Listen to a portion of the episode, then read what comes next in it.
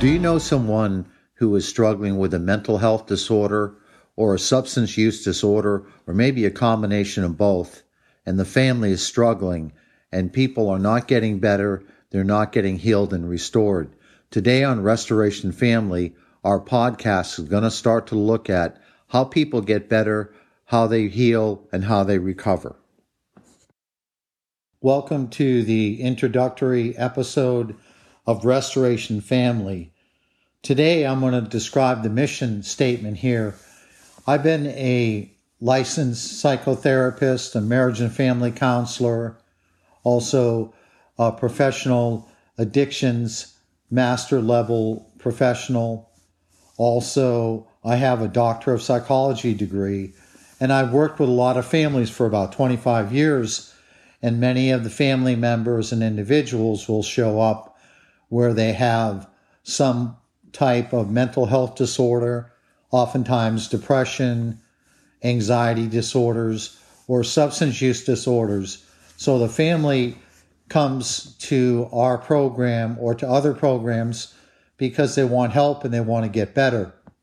What happens with families when they don't get better is they teach a lot of these behaviors and belief systems to other family members, particularly the children, plus people become codependent and also dependent on other people that are producing things in life. And the struggle can tend to go on and on and on. So the mission statement of Restoration Family Ministry is to look at why people are not getting better, but also how people can get better and how they can heal, recovery, and restore their life to what it was meant to be. So I use biblical principles, which includes wisdom and the truth and discernment, but also best practices that I've learned over 25 years from being a licensed mental health counselor and a master level addictions professional. Also with my doctorate of psychology, I've been working in this field for a long time, and I've seen a lot of people get better, and I've also seen a lot of people not get better. So I learned a lot of things. One of the reasons I've seen why people don't get better or a whole family doesn't get better is people don't do what recovery is. They may say that they're in recovery, but they're not really doing what recovery is.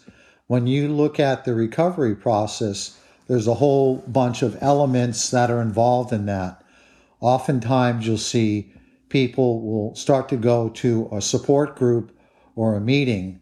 And we see that Celebrate Recovery is an excellent biblical support group.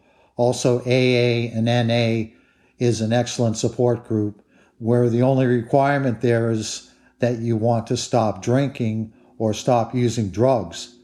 And these are really good programs because you can learn a lot from people that have been in recovery for a long time.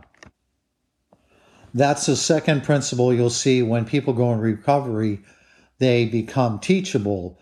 In other words, they're willing to listen and learn and grow from other people that help or act as like a family support system for them. They stop thinking that they have all the answers.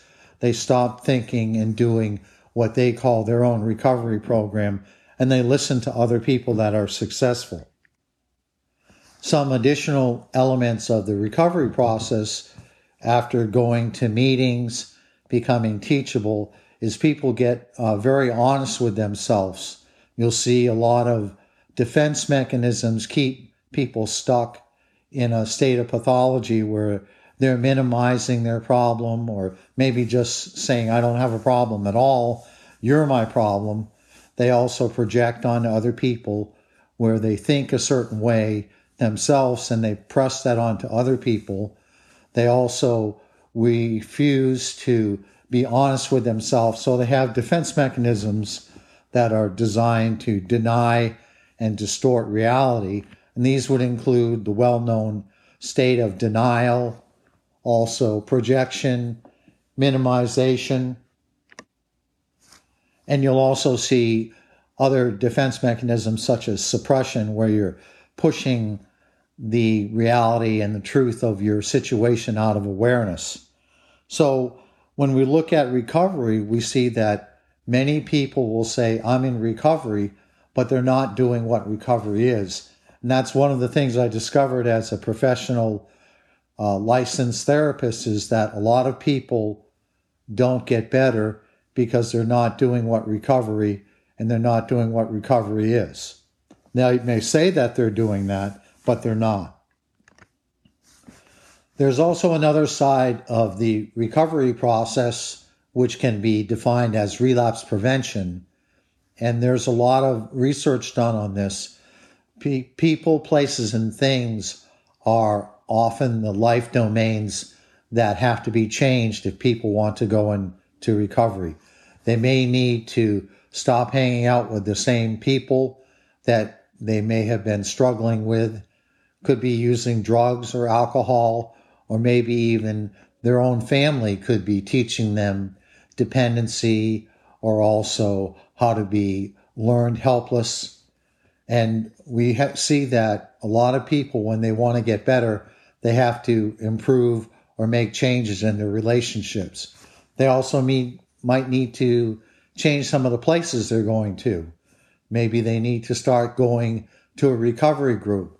They might want to start to attend church and maybe go back to school, get a job, meet some new friends. All of these things are equated with the change process that we see with people, places, and things. I also use biblical principles and practices and the truth, certainly God's word, that has been very effective, because people have to heal in their spirit, not just their mind, will, emotions, and body with the physiological cravings, but oftentimes spiritually, people have a tremendous amount of guilt and shame, resentment. They may have unforgiveness. And the more we stay in a depressive cycle or full of fear and anxiety, we start to develop a lot of belief systems that are very detrimental to our health and our life. So spiritually, people need to heal and restore and recover themselves from those events also. So those are a whole bunch of tools you can use. My first session of the podcast after this introductory session will be on what recovery is, what it looks like, how to do it, and what are the elements that are included. So I will see you in the next session, and we're going to talk about recovery, how to do it, what it looks like, and how people heal and restore their life.